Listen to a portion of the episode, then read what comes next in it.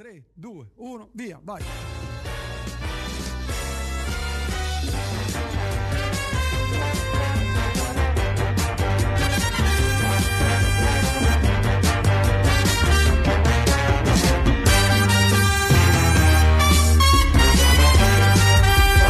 Cellulite e cellulite, la più importante rubrica di cinema del mondo con Gabriele Niola che sta al mare, beato lui. Beato te. Eh sì, beato me. Senti che voce squillante. Ti sei fatto 15 giorni in montagna, adesso ti fai una quindicina di giorni al mare. No, questo è un weekend. oh. Ah, un weekendino così, tac, Eh secco. sì, Ah. una fuga, una fuga. Ah, e quando fai le vacanze vere? Ad agosto, come tutti agosto, eh, certo. Dove vai? A Rimini? Le vacanze Dove? della famiglia. No, sempre a Sabavia, dove vado? Ah, sempre a Ma avete ville lì, avete delle tenute? Sì, sì, abbiamo le proprietà, le tenute, Ah, quindi ok. chiaramente, sai, poi, cioè, se, sai com'è? No, se tu non ci sei a frustare la servitù, quelli fanno come gli pare. Avete fatto qualche abuso, qualche immagino, qualche villa sulla spiaggia? cioè? Eh, certo, Eh, certo, certo, ma eh. tu, tu li facciamo continuamente, ogni anno costruiamo qualcosina, qualcosina in più. Così non si vede, piano piano, una cosetta. Sì, capito. Insomma, Gabriele, che, che si dice? Allora, devo dirti subito una cosa. Dobbiamo parlare subito di una cosa. James Bond, ci sono delle notizie bomba. Cioè? Quale? E che ne so, quelle che mi hai detto tu l'altro giorno, che fra quattro anni, fra cinque anni, fra sei anni Ah, fanno sì, sì, cominciano, cominciano a scrivere, cioè non, non cominceranno a scrivere prima del 2023, quindi hai voglia. Ammazza, ma come mai secondo te questo mostruoso ritardo? Ma non è un ritardo, secondo me è pianificazione. È semplicemente pianificazione di una saga, che- perché sarà sicuramente una saga, cioè saranno come già sono stati quelli di Craig, film collegati, secondo me saranno anche più collegati, Ah. vedrai che somiglieranno di più alle altre grandi saghe Mm. e, e c'è anche da capire chiaramente la direzione, che tipo di eroe, perché cioè, James Bond è un personaggio molto complicato per questi anni, Eh bisogna sì, capire eh come, sì. come azzeccarlo, come Eh sì. non snaturarlo eppure non fare qualcosa di troppo lontano nel tempo, insomma Mm. eh, c'è una serie di cose abbastanza complicate da mettere a fuoco e devono trovare poi la persona giusta, perché Ah. poi lì sta tutto, molto dei Bond e anche il fascino che l'attore riesce a fare, Eh, perché ogni quello attore sì, ha il suo savoir-faire, il suo portamento e deve essere quello giusto. Mm. Comunque non si sa ancora chi sarà. No, figurati, io ho Mm. scommesso che non si saprà prima della fine di quest'anno, Mm, l'ho scommessa eh. che stava a 11 adesso sta a 1,10. Quindi becchi un sacco di soldi. Si spera. Ah, quindi nel 2023 si saprà, secondo te? Almeno, non è detto che quando cominciano a scriverlo, oddio, forse quando cominciano a scriverlo sì, potrebbero eh, avercelo. eh, sì. Potrebbero avercelo. Secondo me già ce l'hanno. Secondo me già ce No, l'hanno. eh sì, e quello rimane zitto due anni, no, impensabile. impensabile. Eh sì, secondo me l'hanno, sai, tu- l'hanno È, tumulato. un rischio, è un rischio troppo grande, cioè rischi la fuga di notizie. Non, Mm. No, no, ma Guardate, dico hanno loro. una rosa. Eh sì, certo, per forza. Hanno una rosa di Eh, papabili. Poi sai, in due anni succede di tutto, eh. in due anni puoi scoprire un altro nuovo che è ancora meglio. ma quello è vero. Quindi uscirà nel 2025, il- quindi Beh sì, o fine 2024 2025. 2019, 2020, 21, 22, 23, 24, 25, 6 anni passano. Mm. Eh, ma loro secondo me pur di farlo bene Eh sì, questo non devono sbagliare dopo il trittico, dopo, dopo gli ultimi ci sono stati belli. Eh, io li, li ho, li ho anche rivalutati gli ultimi due, eh, devo dirti. Mm. Riva- eh sì, sì, li ho rivalutati. a me l'ultimo piace abbastanza, eh. Sì, non eh, ti era piaciuto, ma a me piace. Eh no, l'ho rivisto se- che- perché su Prime li hanno rimessi tutti i 007. Ok. Perché come tu sai, eh, la Amazon si è comprata i diritti, si è comprata tutto Certo. del 007. E in un primo momento li aveva messi a pagamento e adesso li ha piazzati in streaming tutti quanti, dal primo all'ultimo, tutti, tutti, tutti, tutti. Io piano piano me li sto rivedendo, anche se li conosco a memoria, ma sai, si scopre sempre qualcosa. Come i grandi studiosi del Eh resto. certo, eh certo, io sono un grande studioso di Bond, un bondiano. eh. Allora, altre, tra le tante altre cose, mi era venuto in mente, visto che tu ogni tanto scrivi, fai eh, questa storia di accorciare le finestre della- dell'uscita tra, le- tra la sala e lo streaming. Guarda, è il grande dibattito di questo momento perché eh, storicamente la finestra è quel periodo in cui eh, nessuno può mandare un certo film perché è un'esclusiva dei cinema storicamente ti ricordo una volta passavano tipo sei mesi vero, sì, sì, sì. prima dell'home video poi per una serie di ragioni questa cosa si è accorciata a tre mesi 90 giorni e poi c'è stata la pandemia in pandemia eh, sono saltate tutte le regole perché mm. i film ovviamente non andavano in sala i film andavano sfruttati in fretta insomma era finita che quasi la contemporanea oppure 40 giorni insomma in certi casi 15 giorni pochissimo e questa cosa al momento è rimasta un po' così Mm. Ed è una cosa che chi ha una sala, gli esercenti cinematografici lamentano tantissimo perché dicono se il pubblico percepisce che questa cosa che noi gli facciamo desiderare tramite la pubblicità, se aspetta un mesetto poi se la vede a casa eh, non ci viene in sala. Eh, cioè, però, deve essere l'idea sì. che devi venire in sala, se no tra una vita lo vedi a casa. Eh, però la differenza c'è, cioè tra vederlo in sala Seppure, eh, questo è un dibattito che abbiamo eh, fatto già diverse non, volte. Non, non, a tanti interessa questa differenza, a quanto pare, adesso dicono i numeri. Eh, no, certo, certo. Addirittura c'è uno studio molto interessante in America che sostiene una cosa, a parità di grandezza del film, eh, so, un film con The Rock per dire, no? Anzi, abbiamo due film con The Rock, uno esce in sala e fa la sua vita in sala e poi un video e l'altro esce su Netflix, quindi direttamente in tv, dritto. No, Quello aspetta, non ho capito, cioè fa, no, The Rock cioè, fa due film. Prendendo, due, prendiamo, prendendo, per esempio due film di The Rock, quindi ah, due film grandi, okay, lo stesso okay, genere, la okay, stessa cosa. Uno esce in sala e fa quella vita lì e uno esce su Netflix, quindi va dritto in tv. Mm. Eh, quello che esce in sala non è che incassa di più, è genera più conversazioni, si imprime di più nella conversazione sociale, mentre invece quello in streaming viene più facilmente dimenticato. Mm. Quindi per creare qualcosa che ha un valore, un valore nel senso che poi magari può diventare sequel, può diventare altra, è molto meglio passare per la sala. Questo mm. è il mm. risultato dello studio. Mm. Però chiaramente eh, questo vuol dire che devi avere certi tempi di sfruttamento, insomma deve essere come era prima. Certo. Eh, si sta lavorando molto in Italia, questo per tornare e c'è cosa incredibile, c'è un quasi accordo parlamentare, cioè, l'accordo per riportare le finestre come erano prima è quasi totale, per cui credo che si farà anche abbastanza in fretta. Quindi sei mesi? Eh, no, 90 giorni credo sarà la, la cosa.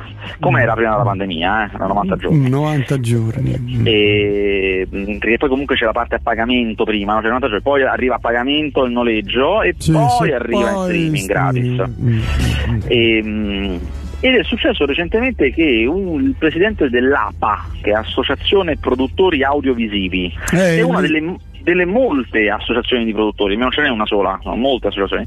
Eh, strano per l'Italia eh, che ci sia più di un'associazione, eh, una delle molte associazioni di produttori ha detto basta con questa cosa delle Wii, delle finestre, eh, i film devono stare 15 giorni in sala. 15, è un tempo pochissimo. A mappa oh, cioè. cosa io non avevo mai sentito, non avevo mai sentito 15 giorni, una proposta incredibile. È una follia, e, dai. Giust, giustamente il presidente dell'associazione di esercenti ha detto ma che stiamo scherzando? Eh, certo. e, e poi ha detto anche ma poi soprattutto detto da uno che rappresenta un'associazione di produttori che mandano i film in tv, perché in effetti poi sono andato a controllare, è vero, tutti i produttori televisivi quelli, eh certo, che fa serie. Eh certo, che gli frega. sì, ma cioè, che proposta è? Cioè, ma veramente, ma di che stiamo a parlare? Quello si è difeso dicendo, no vabbè, a parte che facciamo anche dei film ogni sì, tanto, a parte questo, cioè, ma comunque poi basta parlare con questa cosa, parlare sempre delle finestre, ma tu l'hai tirato fuori, ma tu che hai detto? Quindi si tornerà a tre mesi. E beh, qui, da qui arriviamo al fatto del anche un'altra cosa che tu lamenti su Twitter, io ti leggo perché, eh, perché, io, perché, perché io sposto voti. Eh, sposti, sposti, sposti proprio le, la mentalità delle persone, capisci? Sì, sposti sì, esatto, esatto. La, la, leader d'opinione. Fai, fai cultura. Di questa storia dei registi ne avevamo parlato, degli attori italiani che diventano subito registi. È una cosa inarrestabile, ma sono sempre di più. Mo esce il, no, il primo film da regista di Claudio Bisio. Ma basta! È una cosa folle. Vabbè. Eh, eh, poi la maggior parte poi, alcuni buoni ci sono anche, per carità, non voglio dire di no, sono tanti casi di ottimi registi che prima erano attori, eh, figurati. Eh. Ma su questi numeri no, è un, una cosa terribile, sono film ignobili.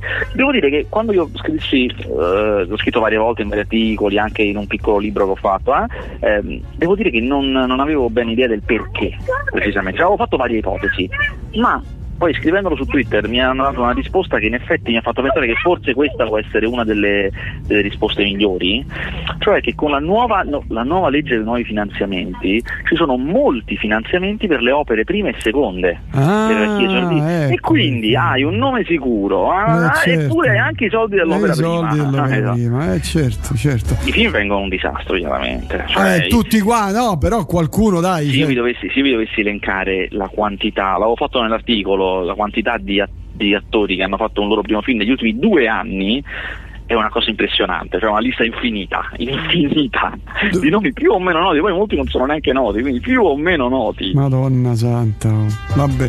Senti, invece che mi dici? Lo hai vista? L'hai visto il, la docuserie Una squadra? Eh no, lo voglio vedere, non lo so no. perso anch'io a Cannes, però ho visto, c'è stato, in questi giorni l'anniversario del Mondiale dell'82, ci sono stati vari speciali, eh, documentari, uno solo di questi però è andato al cinema, che si chiama Italia 1982 ed è fatto da una delle più grandi pioniere del racconto sportivo in Italia, cioè Simona Arcolani, che era quella che si è inventata sfide negli anni 90, ah, bellissimo, mitico, bellissimo, eh, mitico, bellissimo. Mitico. Lei ha prodotto questa versione qua, questo racconto, e in effetti è bellissimo, è bellissimo perché eh, Italia 1982 racconta ovviamente il mondiale, però a parte che c'ha delle immagini molto belle che io non avevo mai visto ai calciatori ed è molto concentrato sullo scontro cal- calciatori-giornalisti. Quindi mm. parlano i calciatori e parlano anche i giornalisti che erano attivi all'epoca nel raccontare tutto quello che è successo, mm. ma quello dire, quello scontro lì e poi la motivazione che viene da quello scontro, insomma, è fatto molto bene, è raccontato molto bene Berzot, insomma, devo dire, fatto, fatto veramente, veramente bene. Poi in certi casi li hanno anche portati in alcuni dei luoghi, per esempio il luogo dove loro stavano in ritiro, che oggi è un rudere, e quindi ci sono i calciatori dell'82 in questo luogo. Ma come un rudere? Un rudere. Sì, il luogo dove facevano il ritiro oggi è un rudere, è una roba, l'hotel in cui stavano, è una cosa diroccata, sì. e ho scoperto, non sapevo, ho scoperto che loro erano all'epoca in fissa tutti quanti, la squadra italiana, con Cucurucucu Paloma che era uscita quell'anno e loro erano in fissa beh, e se la ricordano per loro è la canzone dei mondiali per loro è la, la, cosa che gli ricorda i mondiali e c'è un pezzo in cui Bruno Conti la canta tutta. Ma dai. Tutta, tutta a memoria tutta. Non è che di che sono parole facili da ricordare. Eh no no certo a memoria. Perché dice che la mettevano ogni volta che salivano sul pullman bam partiva la cassetta con cu, cu, cu, e tutti cantavano e eh, certo. Sì. poi usciva quell'anno mi, mi, mi pare sì usciva eh, l'82 sì, sì, sì guardati una squadra perché detto, è bello, bellissimo, vedere, bellissimo. Eh, sì. È un po' il percorso che fanno, che fa la nazionale di tennis per arrivare alla finale della Davis. Quindi certo. tutto il dibattito, la polemica, Pinochet, eccetera. Eh, ma, certo, c'è, maglietta rossa, eh, certo. ma c'è tutto il prima dove. Panatta, Bertoluzzi, Zugarelli, eccetera, raccontano il percorso e ci sono degli aneddoti che ti spacchi dalle risate. Spa- c'è un Panatta che viene intervistato, Panatta e Zuccherelli e Bertolucci, e vengono intervistati ora, che raccontano gli aneddoti, alcune delle cose terribili. Gabriele, terribili, una cosa te lo devi vedere. Io ero piegato in due dalle risate. E poi, beh, insomma, c'è tutta l'epopea. Devo dire, il documentario è fatto veramente molto, molto bene. Con i tempi giusti, veloce.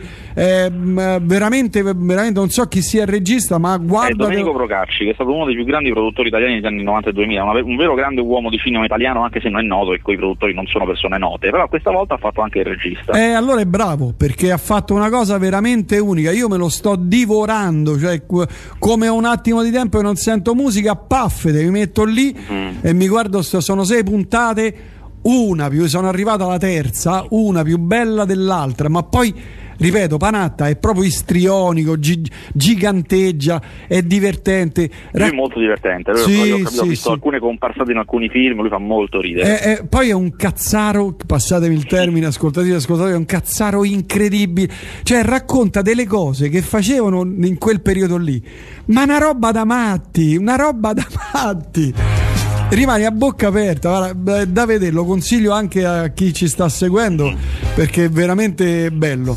Mentre invece hai visto qualche film sta settimana?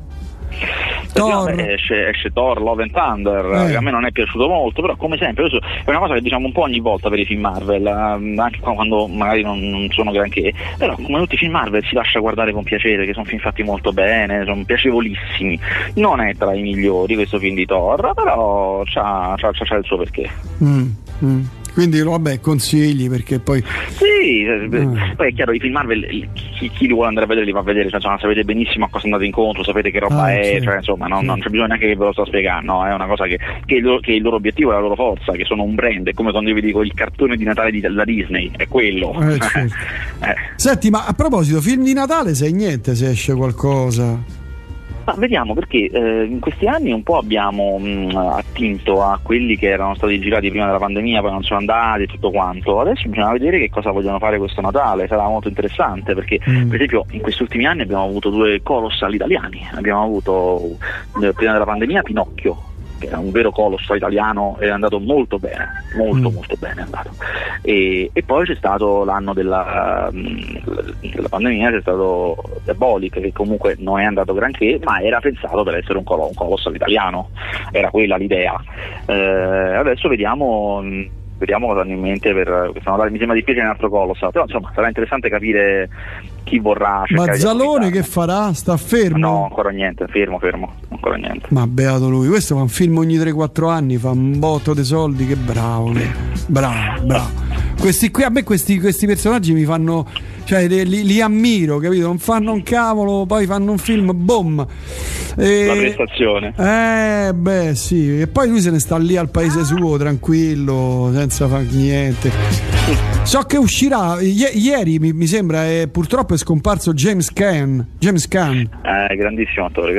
Eh. James Caan aveva una particolarità incredibile. Eh, chiaramente il, il, cinema americano, come tutti i cinema, ha avuto delle fasi, delle ere. No? In certi momenti andavano in moda certe cose, in certi momenti altre. Per esempio, in tutta la prima fase, quella dei primi del Novecento fino agli anni 40, il, i personaggi maschili erano molto effeminati. Non, non, c'era l'idea del duro, cioè c'erano anche, ma erano minoritarie le star. Rodolfo Valentino era erano personaggi sensibili, dolci, non era quel tipo di persona. Poi le cose sono cambiate, è arrivato Humphrey Bogart, è arrivato John Wayne, è i grandi duri, eh, che sono rimasti fino almeno agli anni 70, quando poi sono arrivati di nuovo una diversa tipologia di eroi sensibili, Al Pacino, Robert Redford, che sì, avevano una loro durezza per carità, però avevano una grande interiorità, no? grandi rodimenti interiori, attivismo politico, erano diversi.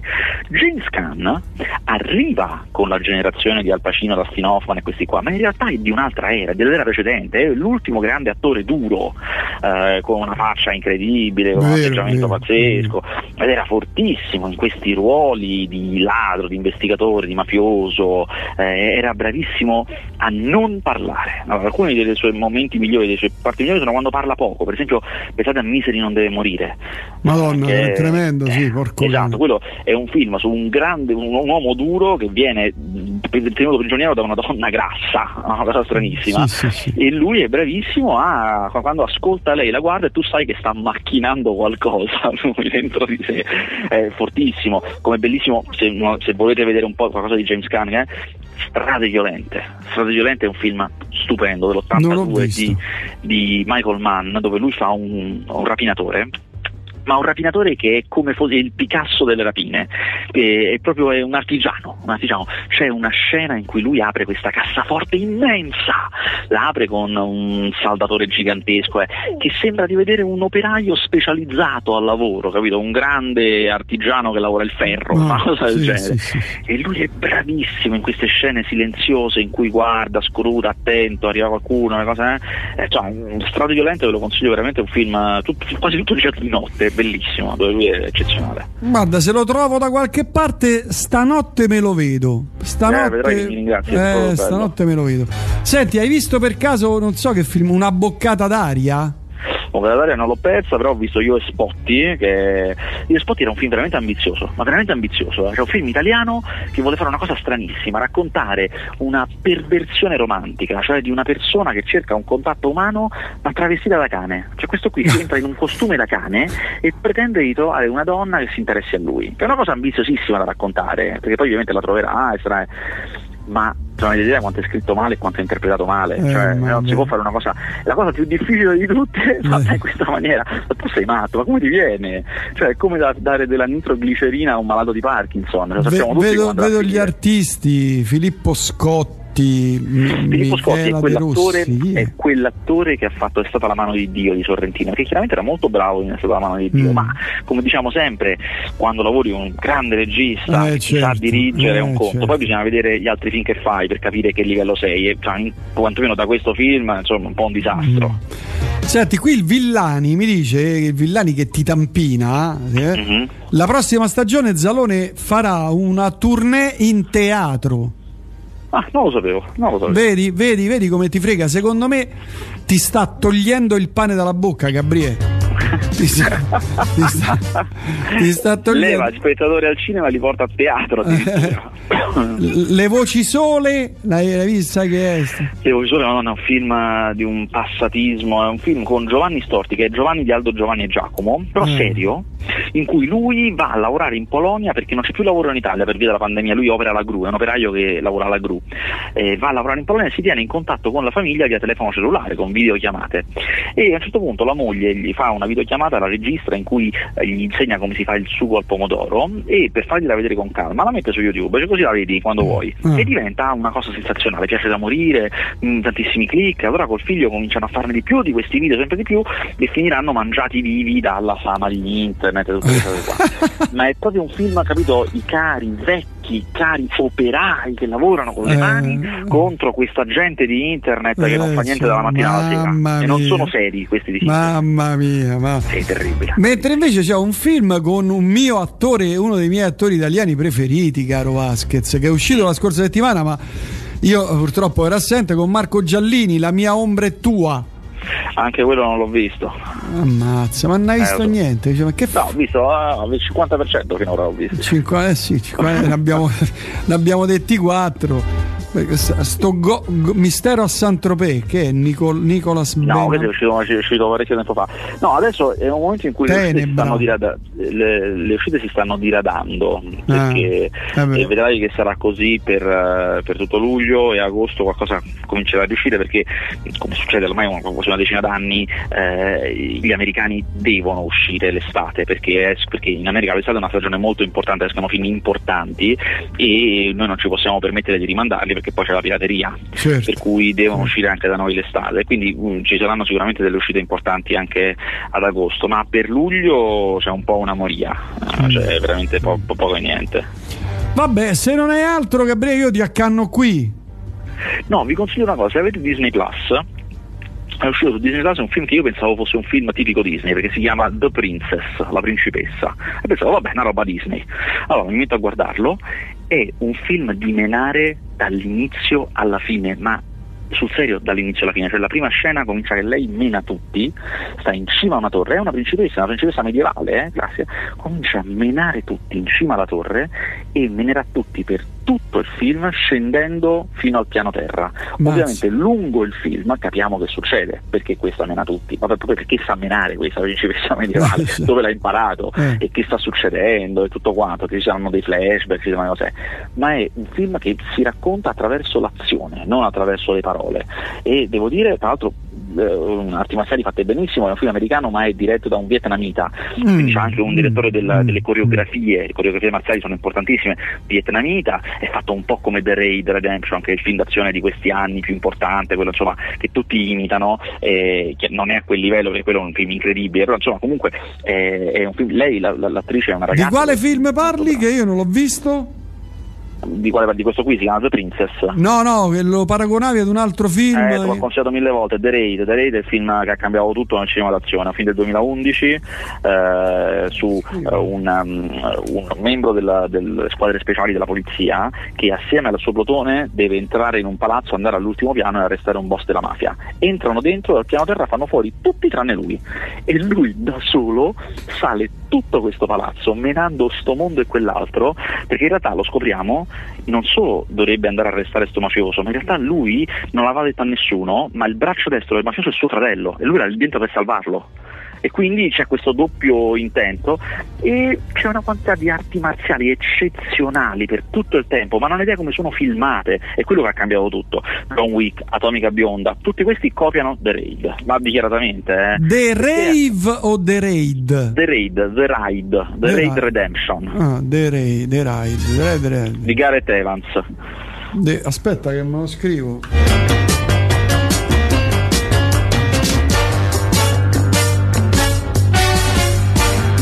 Qui Giovanni ti, ti segnala il film Horror X che? Sì, l'ho visto, giusto, giusto, c'è Horror X, che è un film che era molto atteso perché film di si era parlato molto. Perdi colpi. Eh, perdi colpi, ho a cena. E, e, eh, eh, è un film che non mi è piaciuto per niente. È un film eh, ambientato negli anni 70 su un gruppo di persone che va a girare un porno, un classico porno anni 70, in una residenza un po' sei ai margini degli Stati Uniti, campagna, questa gente col fucile in mano, no? E, e lì cominciano a succedere una serie di cose, comincia a succedere una cosa de, da, da, cinema dell'orrore e vorrebbe essere una cosa un po' a metà tra il porno e l'orrore, questa cosa del guardare, essere guardati, ammazzarsi, godere, sangue, godimenti, ma Però secondo me non riesce veramente mm. niente, è un disastro, eh, quindi non mi è piaciuto per nulla proprio, poi tra l'altro non ha messo nessuna tensione. Vabbè, allora detto questo io ti saluto, ti do due dritte. Vai. Allora, il primo è che l'ho fatto ascoltare prima di te, prima della, della tua diretta, Tumi Mogorosi che è un batterista sudafricano jazz. Disco okay. bellissimo, bellissimo. Quello che mi avevi consigliato l'altra volta, che non mi ricordo più, che sono brasiliani, portoghesi, qualcosa del genere, è bellissimi. Non ah. mi ricordo come si chiamavano. Ah. Ah. Uh, che, se, che c'ha dei brani che sembrano quasi progressi anni 70, bellissimo. Oddio, chi erano? Boh. Beh, brasiliani portoghesi, ma quanti ne. Quanti eh, ha voglia, un sacco. Ah, va bene, okay. Un sacco. Il disco si chiama Group Theory Black Music. L'altro disco che ti segnalo, molto figo, però un po' difficilino, un po' che ancora non ho trasmesso, lo trasmetto tra un quarto d'ora e 20 minuti perché ci sono altre due cose da, da mandare. Lui si chiama Moore, anzi questo progetto si chiama Moore Mother. Il disco è Jazz Codes, Codes, Jazz Codes ed è un disco di jazz minimale con contaminazioni elettroniche fatto veramente bene. A te okay. che piace il jazz. Detto questo, ti saluto e ci sentiamo prossima Dai. settimana. Sei o vai da qualche parte, mare, montagna? No, ci sono, ci sono. Ci sei. Va bene, alla prossima, un abbraccio. Ciao. Ciao. Ciao ciao.